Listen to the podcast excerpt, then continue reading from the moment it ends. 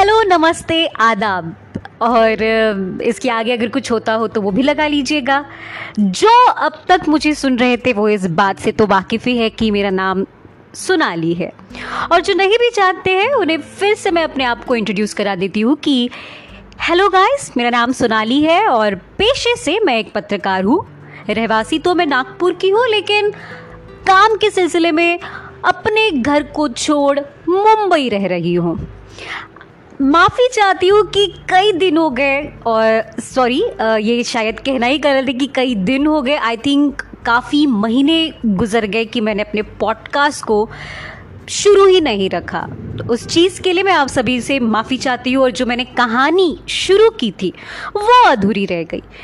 उसके पीछे ये वजह थी कि कुछ इलेक्शन को लेकर ऐसे काम थे और जिस कंपनी में मैं काम करती थी, उसकी पॉलिसी के मुताबिक वहाँ पर आपको अपने लिए जब आप कुछ करते हो, वो अलाउड नहीं होता है करना। तो जो मुझे सुन रहे हैं और जिसकी ये कहानी है, सलमान की, हो सके तो मुझे माफ़ कर देना मेरे दोस्त, लेकिन इस बार मेरा ये वादा है आपसे और मेरे सभी लिसनर से कि मैं इस बार अपनी पॉडकास्ट की जो स्टोरी है, उसे मैं पूरी करूँगी और।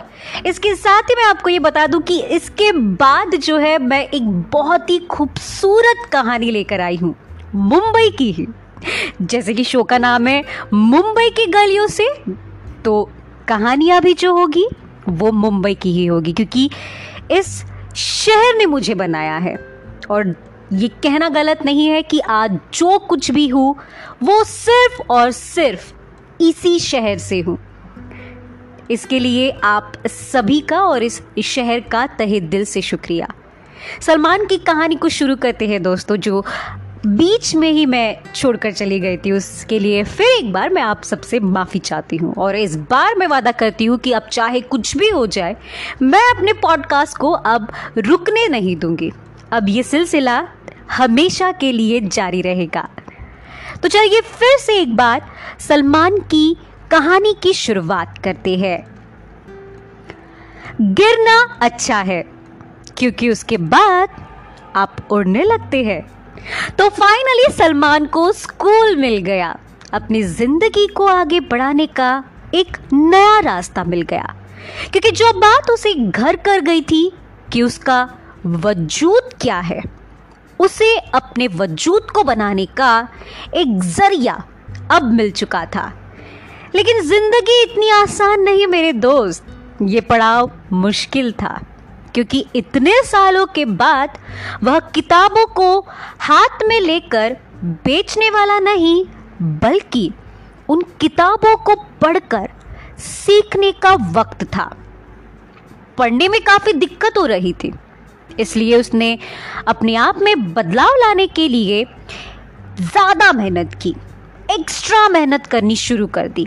और उसकी इस मेहनत में कैरोलिन ने काफ़ी मदद की। स्कूल के बाद सलमान कैरोलिन के घर जाकर पढ़ाई करते थे, क्योंकि सलमान का दाखिला सीधे दसवीं कक्षा में किया गया था। तो उसे पहली कक्षा से नवीं कक्षा के सिलेबस को भी समझना होता था। और दसवीं कक्षा की पढ़ाई भी करनी होती थी।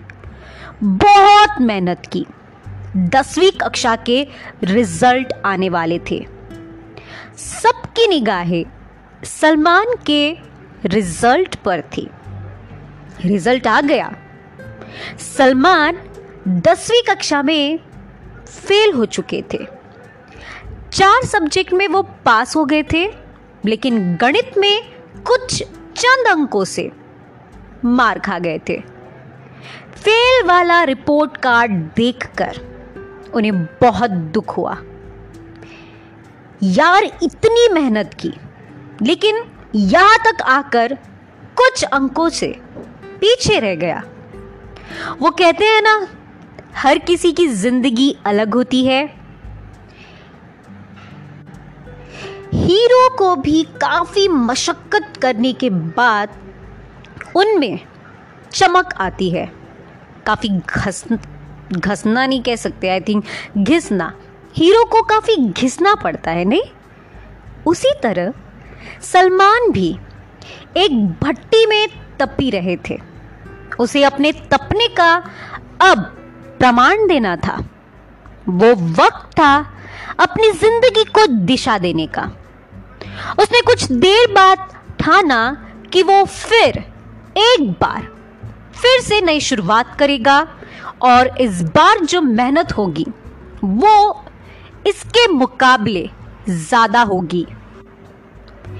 इस बार जो कुछ भी कम रह गया है, वे उसे पूरा करेंगे और उसे बढ़ावा देने के लिए उनके साथ उनका पूरा स्कूल हिम्मत और सहायता देने के लिए था। इसके साथ ही, उनके साथ थी उनकी एंजल, कैरलिन। उसने फिर मेहनत की और इस बार इससे भी ज़्यादा, यानी कि पहले से ज़्यादा मेहनत की।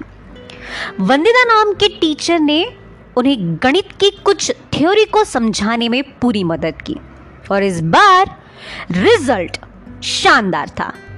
सलमान दसवीं पार कर चुके थे 68 परसेंट के साथ। उनका रिज़ल्ट पॉजिटिव था। दोस्तों, ये बात सिर्फ़ परसेंट की नहीं थी। यह बात उनके मेहनत की थी। उस एफर्ट की थी जो उन्होंने लगाई थी। और एफर्ट्स कभी खाली नहीं जाते। उनके एफर्ट्स का फल उन्हें मिल चुका था। रिज़ल्ट उनके सामने था। अब यहाँ से सलमान के नए सफ़र की शुरुआत हुई।